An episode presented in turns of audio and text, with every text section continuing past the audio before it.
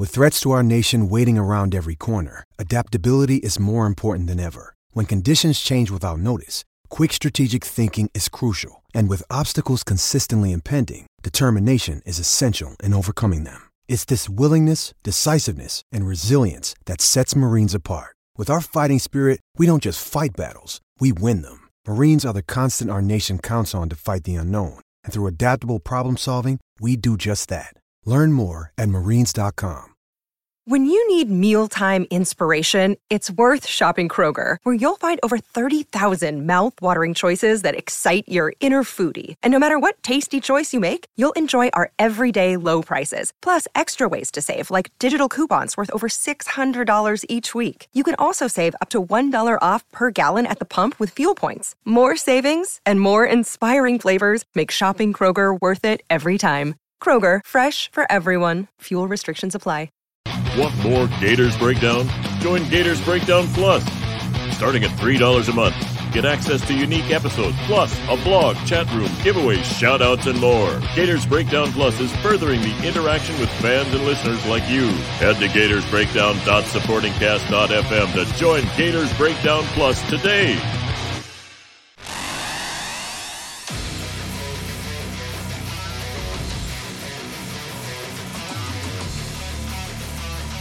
Gators Breakdown. Because there's never a dull moment in Gator Nation. The Gators Breakdown podcast is ready to go. I'm your host, David Waters. You can find me on Twitter at GatorDave underscore SEC. And here we are, this episode, spring practice, week one, under the books for, uh, uh, for the Gators. So Hey, now we're going to shift to the defensive side of the ball. We've heard a lot from the offensive side of the ball, the offensive line, a little bit on defense, but now for the first time, we get to hear from defensive coordinator Austin Armstrong as he spoke to the media on Saturday. He had lots to say. That means we have lots to get into here on this episode of Gators Breakdown. Uh, Billy Napier also spoke to the media, so really heavy episode dealing with the defense and getting his thoughts on the defense so far the first week of spring practice from Billy Napier and Austin Armstrong, and also a defensive players Jaydon Hill. excuse me, allergies are allergies are getting to me with all the pollen out there. Uh, but also Justus Boone uh, also spoke uh, this past week, uh, not on Saturday. Jaydon Hill spoke on Saturday along with Napier and Armstrong. Boone a little bit earlier, but of course, defensive emphasis on this episode here of Gators Breakdown. Later on this week, we'll get into the running game. Uh, Jabbar Juluke spoke to the media as well. The backs, Montrell Johnson, Trevor Etienne. So uh, that'll be it about this week on Gators Breakdown. Spring break coming up for the Gators. I'm also going to try to take a little bit uh, of a step back uh, as we get into spring break this week, too, uh, personally, for my daughter and stuff. So spend some more time with her uh, coming up this week. So that'll kind of be the outline coming up on these episodes of Gators Breakdown. As I said, excuse me, pollen's out there. So if there's some pauses, if there's uh, watery eyes, sneezes going on, you may hear some pauses. You may see a random graphic thrown up if you're watching this live on YouTube. Hit that like button, hit that subscribe button. But hopefully, you won't have to have to see me, uh, you know, struggling a bit. Probably like some of you are out there as well, as we are in right here in Florida, full spring mode already. I mean, it's been that way for about a month now, so it's uh, it's uh, it's really really hitting me right now. But everybody, all right, plenty to get into. But before we do, one more time, hit that like button, hit that subscribe button if you're watching this live on YouTube. Check this out on Gators Breakdown Plus. A lot of conversation going on the last couple of days with Austin Armstrong speaking to the media, uh, of course, and uh, getting his thoughts for the first time uh, out there as he takes over for Patrick Toney. Keep that conversation going on the Gators Breakdown Plus Discord. Link is in the description to join Gators Breakdown Plus. So, all right, let's get straight to it. Billy Napier, Austin Armstrong on this transition of him being the new Gators defensive coordinator. Yeah, no, it's been it's been really positive, um, and I think the you know year two uh, there's enough carryover systematically to where I think Austin's learning what they know uh, putting his spin on it, um, and then certainly taking his approach from a personality standpoint. But um, it's important to know here, I think, not only all the players in the second year, uh, but all the coaches as well, right? So, uh, just in terms of our year round plan, much more comfortable with how to allocate their time. Um, and then we've added a lot of really new players on that side of the ball.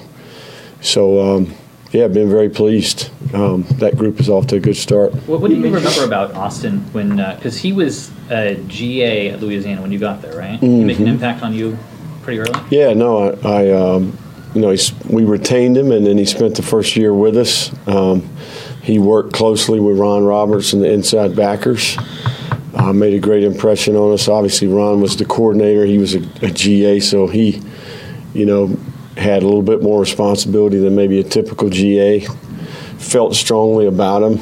Um, and, you know, obviously at that point, Kirby and I had known each other, and, you know, we communicated about getting him there and, um, you know, being in, in our system to some degree, if that makes sense, just from a. So that year was beneficial at Georgia for him.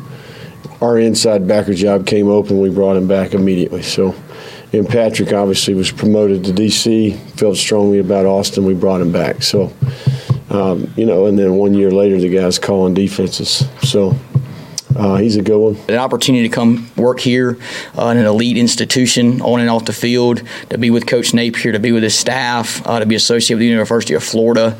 You know, it's a no-brainer. And uh, God's been good to us, and we're very excited to be here and, and ready to go.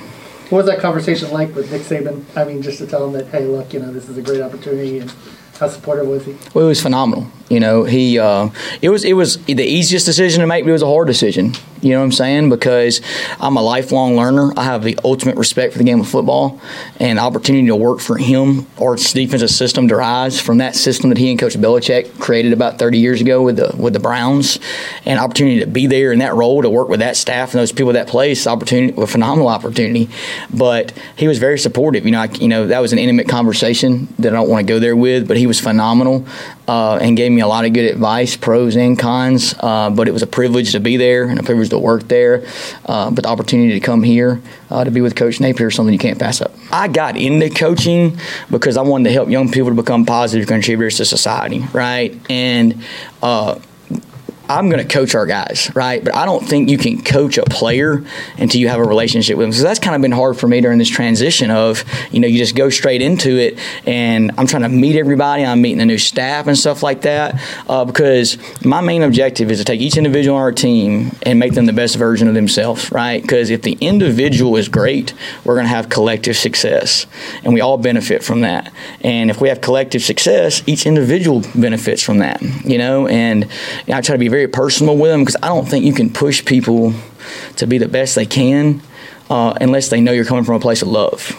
And when you have a real relationship with somebody, it's going to be up and down. It's not going to be perfect, right? There's going to be some days that they're tired of me, and truth be known, some days I'm tired of them. But if they know that I respect them, they respect me, we communicate with each other, and we trust each other, uh, you can do that. We're very, very multiple. You know, we're, we base, you know, out of a three-three-five per se, but we're really a four-two because that's what modern football is. Uh, you know, we have a, we don't have a toolbox. We like to say we have a tool shed of scheme. You know what I mean? Our deal is we're going to be multiple four down front team that play split safety man match and field close coverage. Um, we're going to pressure. You know, the word creeper gets thrown around, right? Which is a you know four man pressure versus the pass and a five man pressure against the run. So it's a mixture of a fire zone and a cover three cover concepts. You know, we do some other stuff from a five man uh, process that's different at a four down front and three down front. At the end of the day, you know, not many people are like us that are multiple in the back end and multiple in the front end. They're kind of one or the other, right? We're both. You know, I mean, we're going to be able to take whatever tools we need every week to play in this league because each team's different. Vanderbilt's different than Georgia. Georgia is different than Tennessee. You know what I'm saying? Like, and you got to have a scheme that is flexible to what you're seeing all the time, but also what your players can do. Like I can't come in here and say, "Hey, we're going to be a four-man front midfield close team." That's crazy. You know what I'm saying?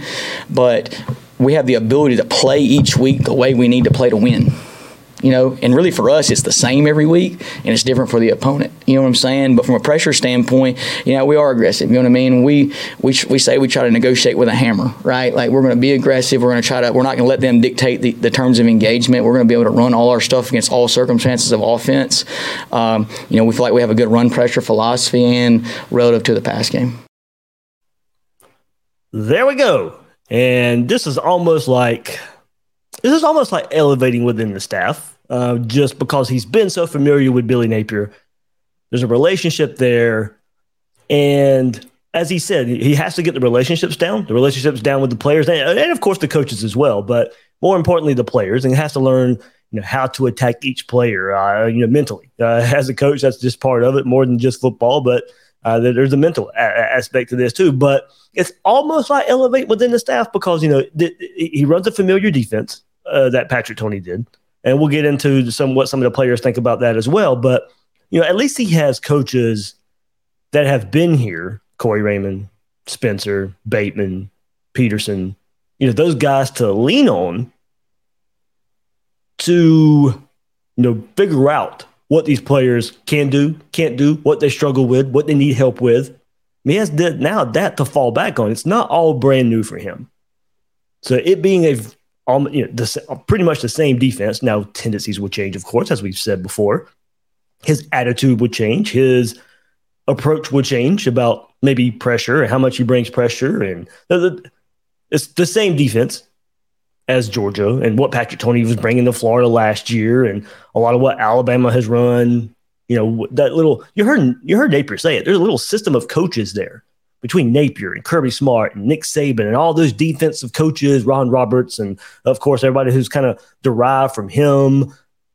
Toney being one, Dave Aranda being another one. I mean, all these guys talking. There's that little circle there of those coaches that run very similar defenses. So at least with now Armstrong coming in, it's not a lot of change. But at least also, at least player wise, to figure out, you know, he, he's not walking in completely blind. This isn't a whole brand new defensive staff that has to relearn. Um, I mean, this is a third defensive coordinator for these players, but at least these players, you know, besides Armstrong, have the other coaches along with them. So this will make the transition faster. The defense really isn't changing, and there's coaches who have been here that can help the communication aspect of all those assistants that are now going to be under Armstrong, they can share what they learned last year, what they've put on film, what they've learned in the offseason from the bowl game now to spring practice starting. All that can be relayed to Austin Armstrong, where this, this transition is not going to be that big of a transition. It might be the third defensive coordinator for these players in the last three years. But as I said, it's a lot of almost, almost, almost like elevating within the staff here. So Armstrong did speak on the changes being made to the defense after Toney's departure, and you know, as I said, he said, you know, this is off. This was off the interview. Uh, some other stuff he said. There will be some minor changes in terminology, but he wants to change for the team, not the other way around. Uh, he came in that very first meeting. He goes, Look, there's a lot of anxiety. He knows this is the third defensive coordinator in three years. He wants to change for the players. It's the same defense. Now, he might have some different wording than Patrick Toney had, but he'd rather him learn the wording that the players are used to than making all the other players have to adjust and adapt again. He'll adapt around them. And he gave an overview of what he wants out of the defense. You heard some of that there, but a Florida DNA. Yeah, he he, want, he he's quote, we want to talk about the Gator DNA. We want to be tough. And tough isn't acting like a fool. It's striking blockers, being mentally tough to handle situational football, we want physicality. Right? That, that's that, that, that's uh, definitely something we want to see in here. Uh, we're going to hunt the ball. We're going to punish the ball carrier. And he added, you know, he wants his players to play with enthusiasm rather than anxiety they have been playing with. So that's something that probably we can glean from what he's saying there. That last part, want to play with enthusiasm rather than the anxiety they have been playing with that lets me know that's that mess. The, the message is there that hey, we're afraid to mess up, you know, and you know, everything's new.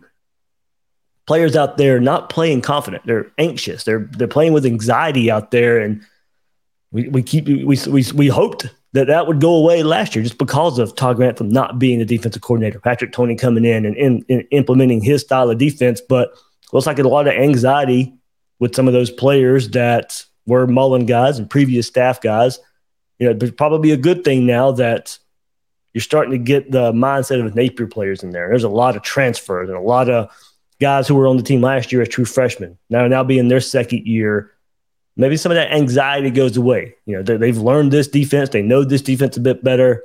Now, maybe that final step of getting over that anxiety is maybe some of the messaging that Austin Armstrong can change from Patrick Toney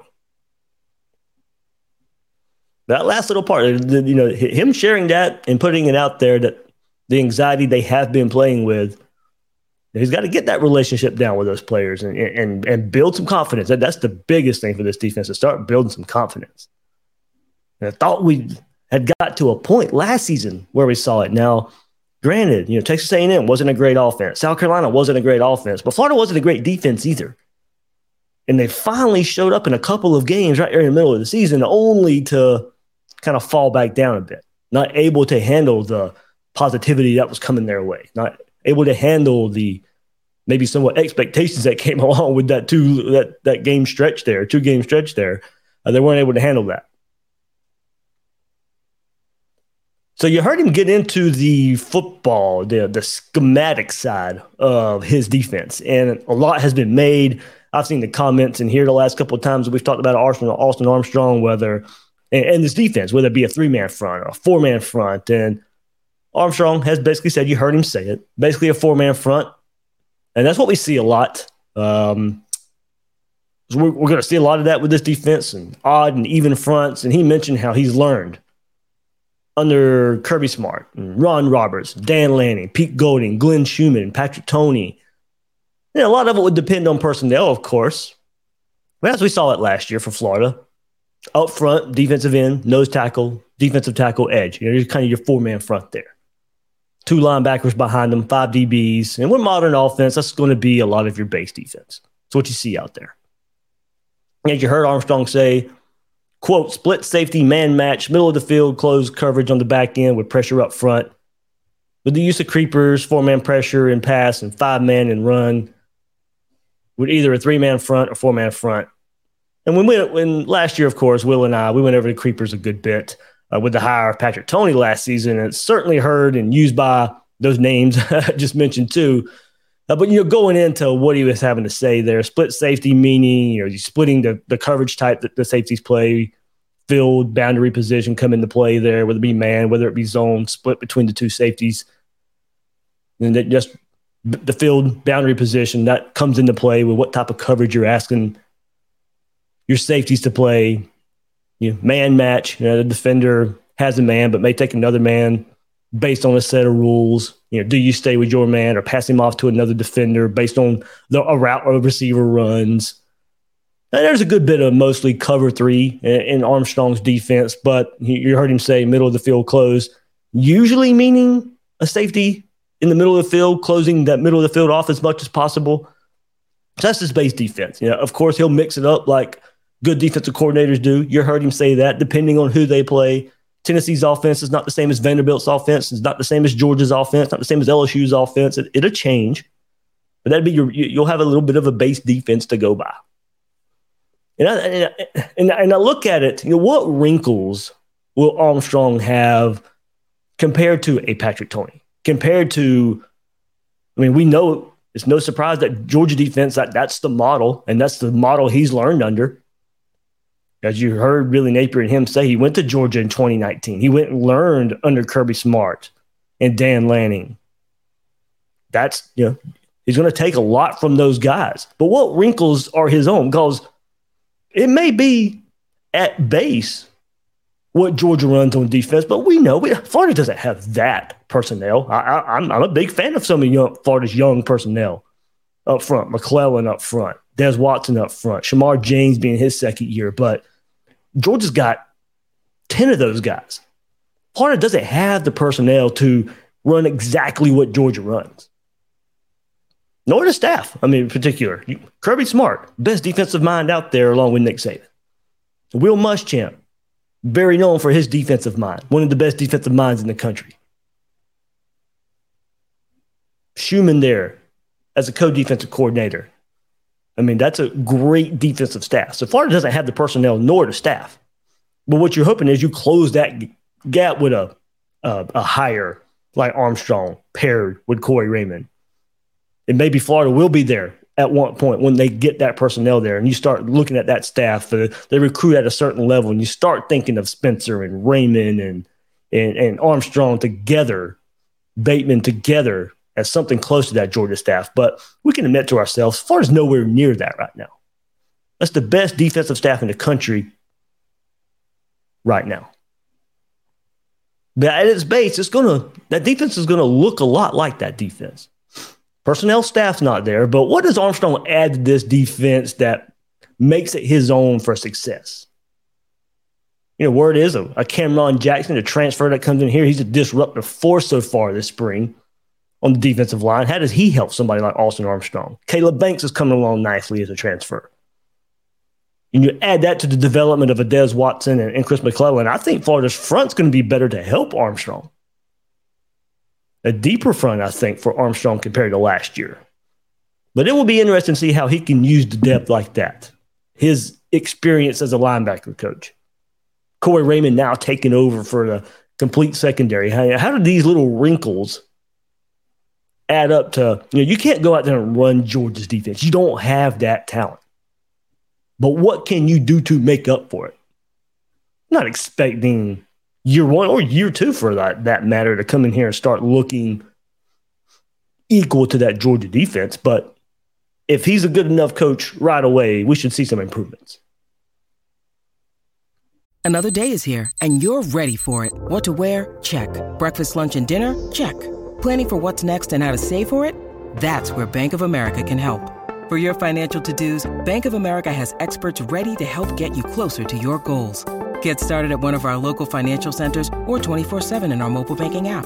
Find a location near you at bankofamerica.com slash talk to us. What would you like the power to do? Mobile banking requires downloading the app and is only available for select devices. Message and data rates may apply. Bank of America and a member FDIC. So I, mean, I don't know. We don't know what wrinkles. Of course, he likes to bring pressure. But what does he do to adapt to the personnel? You heard him say it. We don't know that yet. We're only one week in the spring practice. He's only two weeks on the job, basically.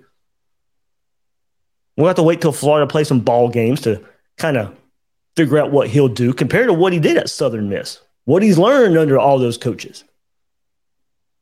How much does the personnel Florida have change what he's done so far and the wrinkles he'll bring? That's a, a question we can ask right now, but not necessarily answer. But you heard what he likes to do as a base defense. We'll see how far that takes Florida. All right, let's hear from some players. Jaydon Hill, Justus Boone on the transition from Patrick Toney to Austin Armstrong. He came in with energy. I ain't gonna lie. Like out the gate, uh, his first message, like we came in there, he got us fired up. Like you know what I'm saying. We sitting back in our seats. Like when he got to talking, we leaned up a little bit. Like okay, yeah. Like I could tell he mean business. You know what I'm saying.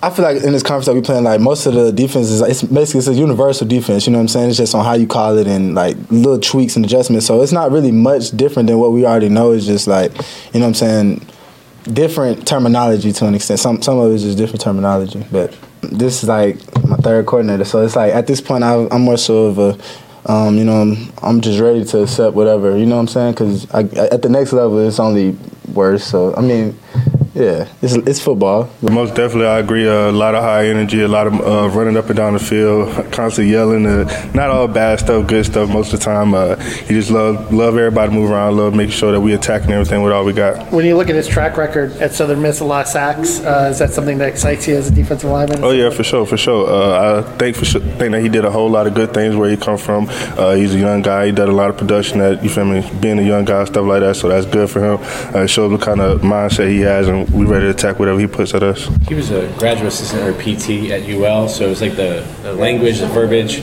kind of the same, or, or how much is changing with, with him? Uh, no, almost everything, schematics, the schemes, everything pretty much the same. A little tweaks here and there, but most of them, most of everything's good. I just know the first day he came in that he was really stressing that we, he wants us to be really punctual, make sure that we are uh, really aggressive and always attacking our stuff. Don't just be uh, casual with it. Make sure we attacking with everything we got attack with everything you got, be punctual. I mean, you like what you hear. I mean, of course, all these are words right now. And the one that we we all took away from this and hearing Austin Armstrong earlier was negotiate with a hammer. I mean, it's it sounds good. It sounds really good on the surface. Uh, you know, and now we have to see it. And now through spring, and it, it, and you can hear it uh, through the players. They can tell right away the energy is better. I mean, through the first meeting, you hear Jaydon Hill, oh, okay, we're, we're relaxed. And his energy kind of just made us sit up a bit. We want to listen. We're, we're, we're buying in to what Austin Armstrong is telling us and selling us. Hopefully that translates. Hopefully that translates into some confidence. This defense absolutely needs it. Third different voice that they have to hear now as a defensive coordinator in the last three years, but there's not as much. You heard it from them. There's not that much of a change this year. Hopefully, they feed off of this on the field as well. A little more aggressive. I, I'm, I'm eager to see you know this pressure and this. I mean, Florida was able to create some turnovers last year. That was something they were still pretty good at last year, but you know the sack numbers weren't necessarily there. That doesn't tell us the whole story. And you go look at Georgia's defense if we're going to sit here, you know, maybe compare because of the coaching history and the little coaching circle uh, that you heard Billy Napier reference earlier.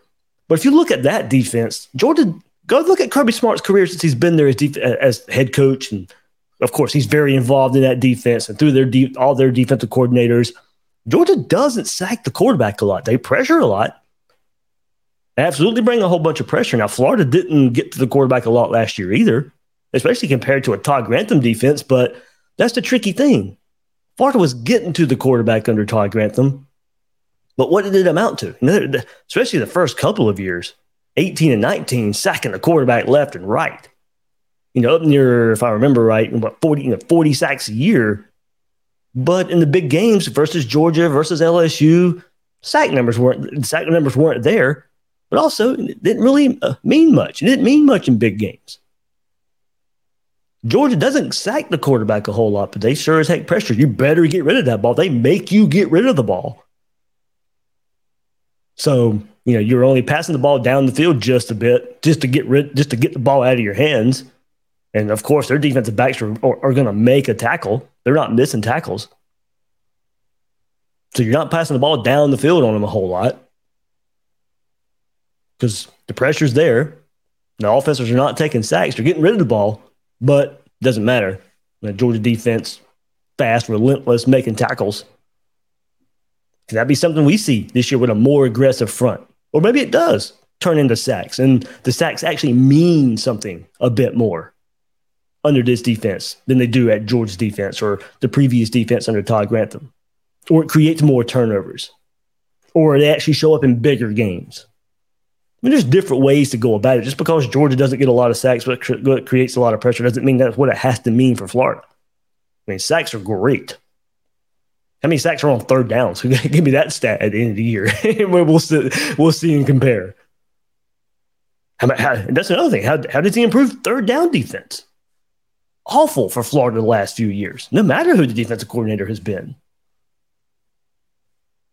And we third and Grantham was a joke, and then the joke continued to third and Toney last year. I hope we don't have to make a third and Armstrong joke. But those, those are big. Those are the those are the questions we're going to be dialed into. I mean, there's going to look like there's more pressure up front for Florida's defense, but what does that mean? Is the pressure going to get there? Is he bringing pressure? Is he bringing five guys? Is he bringing you know four guys, five guys on this defense? Even more sometimes. Are they getting home? Is that pressure creating turnovers? Is that pressure creating incomplete passes? Is it forcing quarterbacks to to move their their platform? and throw off target throws or throwing the ball out of bounds. I mean, it doesn't have to be a sack every time. You know, sack numbers don't, don't as I said, again, don't mean everything, but how, how does it affect that opposing offense? Is it getting Florida off the field on third down? Is it making it second and 10 instead of second and three? You know, it's, it's, it's a chain reaction. Those are the little nuances and, and, and differences that I'm certainly looking for and compared to a Patrick Toney, Todd Grantham, to what Austin Armstrong, how does his pressure affect so many parts of the defense? All right, so let's keep it going here. And let's get to some players. Let's go to the linebacker spot. Here's Napier on Shamar James, Teradja Mitchell, and Scooby Williams. First of all, Shamar was not a mid-year player last year, right? So uh, he really showed up there late May, early June.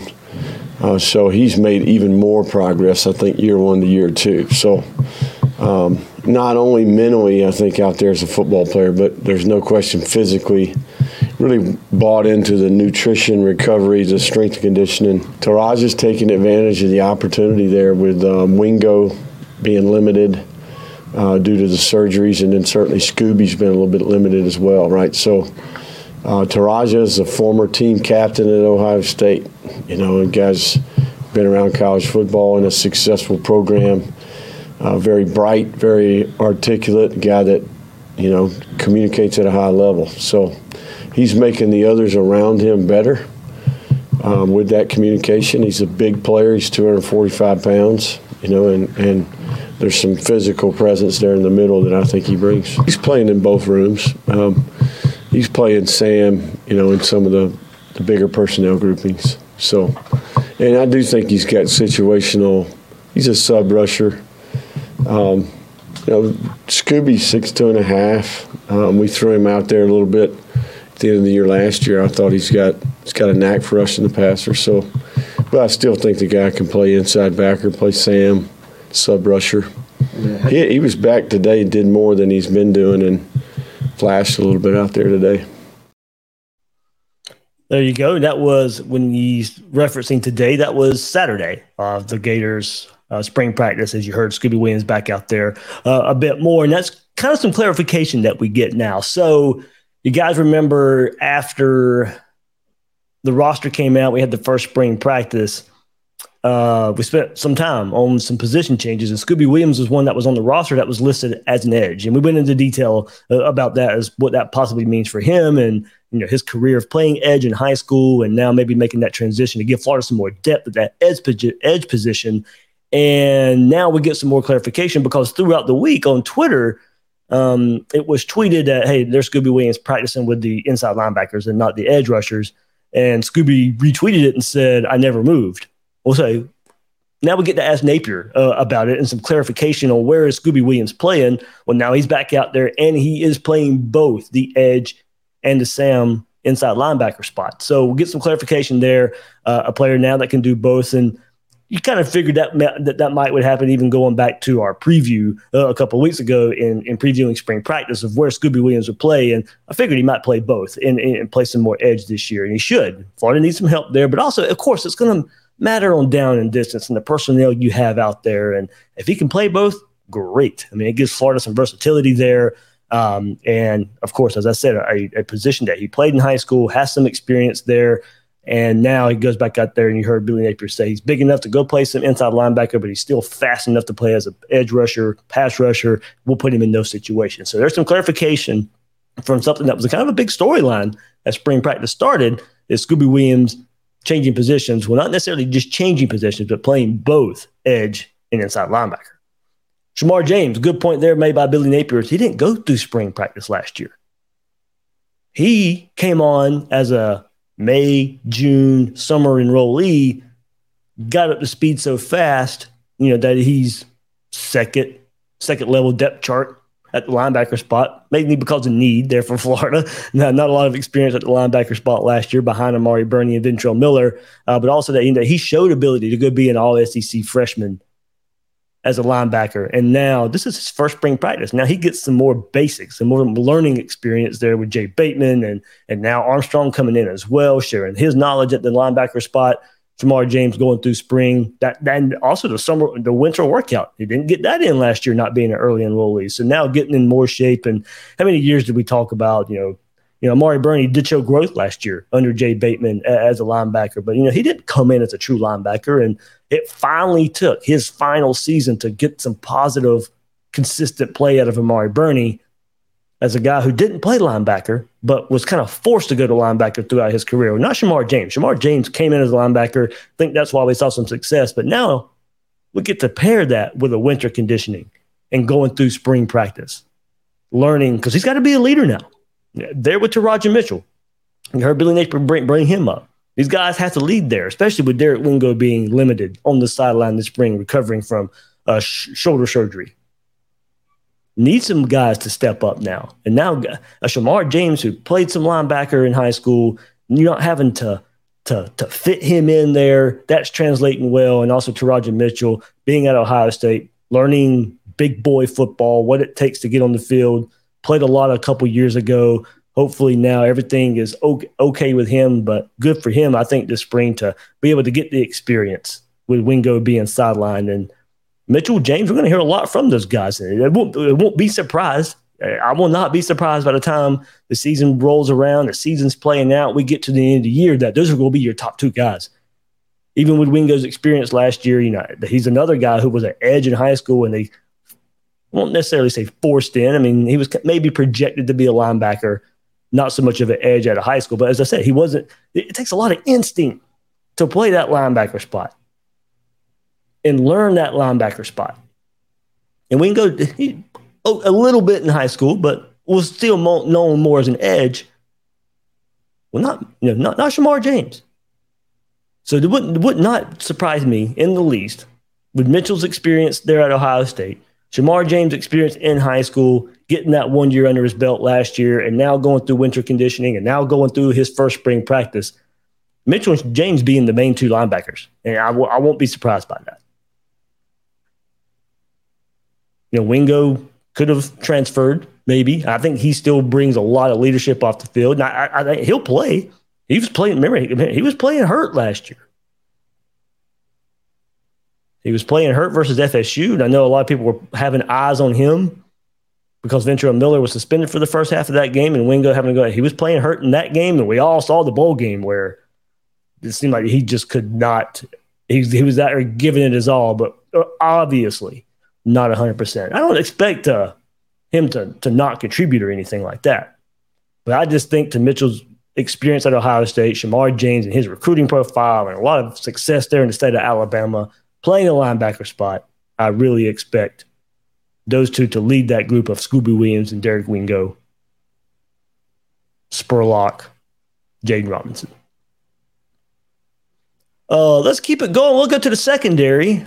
And Napier was asked about the safeties and said Kamari Wilson, Miguel Mitchell doing a good job but he also shed some light on the depth and rotation on the back end. And this maybe comes as a bit of a surprise, but probably shouldn't, but maybe the name does. Napier added that Jaydon Hill was seeing time in that room at the star position. So, star safety, Jaydon Hill. Seeing some time there. He admits they're a little thin at safety and star, and that's where young players can really make some headway this spring. You heard me bring up Sh- Sharif Denson last week, and because of that, as a, maybe a young player who can come in and make some headway because there's not a lot of experience. And then Napier's admitting it here too. And of course, I mean, this all you got to do is just look at a depth chart or a roster and see how how how short Florida is on the depth pieces there at safety and star. So of course, a Sharif Denson, a Jordan Castell, a Bryce Thornton, can make some headway there. A Ja'Markis Weston moving there and flashing so far. It'll be interesting to see how that plays out. Wilson, Mitchell, of course, your top two guys right now making plays in spring practice so far this this, this first week. mentioned how those guys have had interceptions so far, uh, but playing really well so far in the through the first week, and take that for what it's worth first week, of course, and offense going through some quarterback changes. And as I said, we don't even know who the quarterback is uh, when you hear about interceptions in spring practice. But those guys are making some plays so far. But Jaydon Hill does go in depth about Corey Raymond taking over in the secondary and how this defensive back room is shaping up with him being over um, uh, work on with all of us, it's like you know everybody is hearing the same message. You know what I'm saying? So it's like it's no gray area. You see what I'm saying? Yeah. Coach mentioned that you've been playing some with that group, with that safety star group. Um, what, what's that been like, just playing inside? Um, it's been pretty good. You know, I um, I look forward to it, the challenge. You know what I'm saying? I uh, I feel like uh, you can get after it right there, and um, I, I look to you know feel what Travez just left. I look to feel his uh, spot for him. Yeah. and you've always been outside, but does it does an opportunity like this? Do you take it as well? This just shows the NFL but hey, I can play inside, outside. I can be multiple. Most definitely. Where's Devin Moore at compared to where he was at last year? What have you seen from him over the last 12 months? Oh yeah, um, it's funny you asked that because I was just telling uh, Ja the same uh, uh, story about Devin, but when Devin first came in, he always used to be like, "Man, see Ray on my uh, tail." You know what I'm saying? I'm like, bro, like, watch your game going um, get better so much, and you're just gonna be like, "Dang, I thank you." You know what I'm saying? So right now, Devin, uh, he, he's telling Ja that same message, but uh, Devin game has definitely came a long way. You know what I'm saying? And just seeing how he's growing, growing is, is, is great. You know what I'm saying? See Ray's kind of tough love. Oh yeah, you gonna get it. Seems like Kamari's kind of been a little bit more vocal in the secondary. Is he kind of stepping up as a leader going into his second year? Uh huh. Yeah, with Kamari being you know one of the oldest guys in his room, you know, and he's only the upcoming sophomore. You know what I'm saying? But uh, I feel like yeah, he's accepted that role and he's um, doing it at a, a, pretty good high level. You know what I'm saying? With the younger guys coming in, obviously a lot of talent coming in with this last recruiting class what are those guys? Uh, which of those guys have really kind of showed out early on? Yeah, I ain't gonna lie. I'm impressed with um, all the newcomers, all the guys who came in the spring. The boys came ready to work. Like they kind of like surprised me. I'm like, dang, y'all boys, you know what I'm saying? But um, for my room um, specifically, you know what I'm saying? Josh, Sharif, you know what I'm saying? The safeties, Bryce, um, Jordan, you know what I'm saying? Them boys working, you know what I'm saying? And they getting after it. Um, for the other positions, like all of them. I, am well, more so for defense speaking. You know, what I'm saying the transfer. Uh, my boy Teradja, um, dudes, all them boys getting out there. Jaden, you know, all them boys getting out there. You know, what I'm saying it's a whole bunch of names. I could just keep going. Kelby, I ain't like Will, like, all them boys snapping. So. What about Ja'Markis moving to safety? That kind of surprised you a little bit. What are you seeing on him? Billy said he's kind of been flashing a little bit back. There. Yeah, I ain't gonna lie. Like I, I was excited for him because you know what I'm saying. I, I'm just ready to see him you know, get out of his shell a little bit. And uh, he he's one of the Ja'Markis is one of the most like gifted athletes I've been around. You know what I'm saying? And I know he can do it. It's just um, when it when he understands and gets it all done, I feel like he could be a good player better. And getting that opportunity, I know he's been waiting to mm-hmm, no doubt. receiver now he has a chance to show what he can do. No doubt. You know what I'm saying? I was just talking to him the other day about it, and I was like, you know, just one day at a time because he kind of felt overwhelmed. Like like he he feel like he got to get it all at once. You know what I'm saying? But it take time. I saw you guys in the chat back there saying, you know, it would have been probably beneficial for Corey Raymond to to have the whole defensive back room last year. I agree with you, but also right now, the way it's played playing out, definitely not no better time than to make that move because you heard it. All the young guys that are back there, Florida needs some depth. There's and you have Kamari Wilson there, who is in his second year. You heard Jaydon Hill say it He's in his second year, and he's got to be a leader in that safety room already. I mean, there was a lot to sell. And it's probably one of Florida's reasons of bringing in such a talented defensive back class in the class of 2023 because you were selling playing time like crazy back there. And these guys, Sharif Denson, Jordan Castell, Bryce Thornton, Jakeem Jackson, all these guys are going to be able to come in and contribute right away if they do their job. There are openings right there. I, I, I have full confidence Kamari Wilson and Miguel Mitchell is going to take most of those snaps back there at safety. But I mean, if you move now, Jaydon Hill, if he can break through and become a contributor there at Star, you know, what does that mean for Hill and Perkins? Does Perkins get can he play some safety as well? I mean, I'm interested to see the rotation and how it works out there. Um, I mean, Jaydon Hill, we, we, we, were talking about it coming in as a big preview of who's going to take that second cornerback spot opposite Jason Marshall. You know, Jaydon Hill he might be getting some time at nickel, but he's also still competing for that cornerback spot, Devin Moore. But I mean, if it works out where it is Jason Marshall, cornerback one, Devin Moore, cornerback two, and Jaydon Hill at nickel, I mean, I've got to see it, of course, but that gives you some experience at two of the spots with with um, Hill and Marshall. Now, of course, Hill with a lot of experience at cornerback, but still some experience. Now, Nickel would be a little new for him. Nickel Star would be a little bit new for him. But if that gets Devin Moore as cornerback too, and all the the flash that he showed early on last season, and Hill was a third option at cornerback, that could that could work out to be pretty nice for Florida to go along with the, all, a lot of the young guys that are about there back there at the safety position and competing. But no better time than to have one voice to help all that communication in the locker room, during the games, on the field, than Corey Raymond being back there.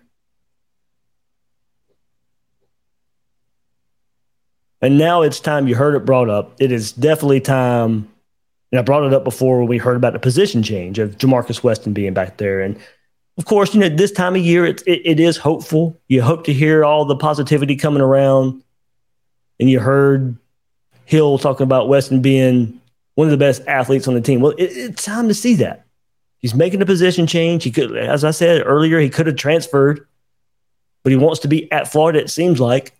He's going through a position change at Florida, but now you know, it's time. If it didn't work out at receiver or kick returner, as we saw him at, at times before, it's kind of the last ditch effort here. You know, we've got to see that athleticism play out on the field, and maybe it gets unlocked here at safety. It's time to see Ja'Markis Weston step up if that potential is there. And I like Hill being a leader there. Hey, you don't have to get it all at one time. First of all, it's a new position. You got a lot to learn. You don't have to learn it all at one time. we'll, we'll, bring you along. The staff will bring you along. Tough love from Corey Raymond, as you heard as you heard as you heard Hill say. But you also heard Hill talk about the guys up front. Well, let's hear from Justus Boone on a lot of those newcomers up front, transfers and freshmen. Uh, honestly, I have to say for both of them, they both have a very mature and a very attacking mindset. I haven't, uh, like for filming regular freshmen, they haven't been complaining or nothing like that. They come in and attack the work, especially uh, Will Norman. He has a very competitive mindset. So just about every time you see him, no matter what he's doing, he's competing at it. Like you putting your clothes in the uh, bin, he's gonna beat you to the spot. So like uh, Kelby, the same thing. He's always competing, always giving all he got to. Big Cam's huge and he moves amazing for his size.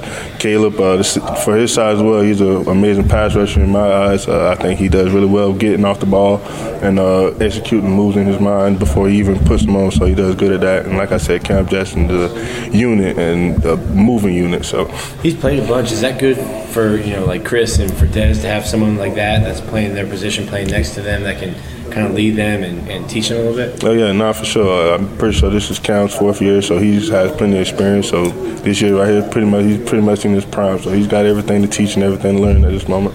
Well, right now I'm um, at the front of my position at the F position, and it's me and uh, Kelby Collins and Cameron James. Uh-huh. Uh, like I said, for the most part, those guys they've come in since day one, pushing and uh, doing everything as hard as they can, so that, that do not keep me on my toes and make sure I'm doing everything I'm supposed to do. You heard Justus Boone say those two guys behind him, Kelby Collins, Cameron James. He's got to be a leader. I mean, those guys are true freshmen coming in, and this class up front, Florida brought in. I'm telling you, I mean, they don't look like freshmen. Will Norman doesn't look like a freshman. Cameron James doesn't look like a freshman. Kelby Collins doesn't look like a freshman. Now those guys went through some winter conditioning, winter workouts, going through spring ball right now as early enrollees. You hope. I mean, Justus Boone I saw Muddy Waters bring it into the to, to the uh, comment section here. You know, saw a highlight of Boone beating Austin Barber pretty easily. Boone putting in some extra weight, to surprise this year. I'm excited to see him there at the defensive end position, teaching those young guys along the way. You know, some of those highlights or that we see from the offensive line, defensive line, a little bit situational as well, working on things with the defensive line and offensive line. Boone's got to be, of course, got to be a guy that, that steps up this year as well. What was the Kentucky game where he had that big hit on Will Levis? I mean, that, that we see more plays like that from one Justus Boone, but a leader up front there for the Gators. And I'll stress it one more time because he we, we heard those guys he brought up too, those transfers. But Cameron Jackson is going to be a force for the Gators. I, I feel pretty confident in saying that. I mean, he was double team, triple teamed a lot at Memphis you know, the teams they play, they had to do that versus him because of how disruptive he is and can be. And he has shown that at Florida so far. And so now with more help and more talent around him, hopefully teams can't double team, triple team him so much because they have to worry about other players. I mean, that same happened to Gervon last year. Double team, triple teamed a lot, held in check a lot because of that, playing a lot of snaps as well. So Florida having more depth up front that's a, that's why it's so important for these freshmen to come to come in and looking like they can play the part and then being able to play the part. Florida needs some more depth. Florida needs to be able to needs to be able to count on some guys playing some snaps. You can't have your defensive tackle, nose tackles playing 60 snaps a game. It just doesn't make sense. production is going to fall off, and especially when you need it the most in the fourth quarter of games. These guys are worn out. You know, so Des Watson needs to be able to step up and play more snaps. Chris McClellan needs to be able to develop into his second year and play more snaps. These freshmen are going to have to be relied on, like Chris McClellan was last year, to go in there and play some snaps. So Cam Jackson's not playing 60 snaps a game. Good to hear that there's there seems to be some depth and competition in the trenches both sides of the ball. That would lead me to what we get into next episode the running game and some offensive line talk you know, to continue that, that, that as well. We've been heavy offensive line talk the first week of spring practice. We'll get into it just a bit, but more in relation to the run game for the Gators as we hear from running back coach Jabbar Juluke, ETN, Montrell Johnson as well. That'll be on the next episode of Gators Breakdown. But this was our big look at the defensive side. Competition everywhere, hopefully producing some more depth for the Gators. You want competition. It's going to make this team better. May even produce some surprise names we end up seeing when the Gators take the field versus Utah next year or next season. But some good stuff there. We get to hear more from Austin Armstrong about Austin Armstrong from Billy Napier, the coaches or players all the excitement that's coming from him. Hopefully, it bleeds over into this defense, but certainly ready to see it all play out. All right, that would do it for this episode of Gators Breakdown. I am your host, David Waters. You can find me on Twitter at GatorDave underscore SEC. Guys and girls out there, thank you for joining me on this episode of Gators Breakdown.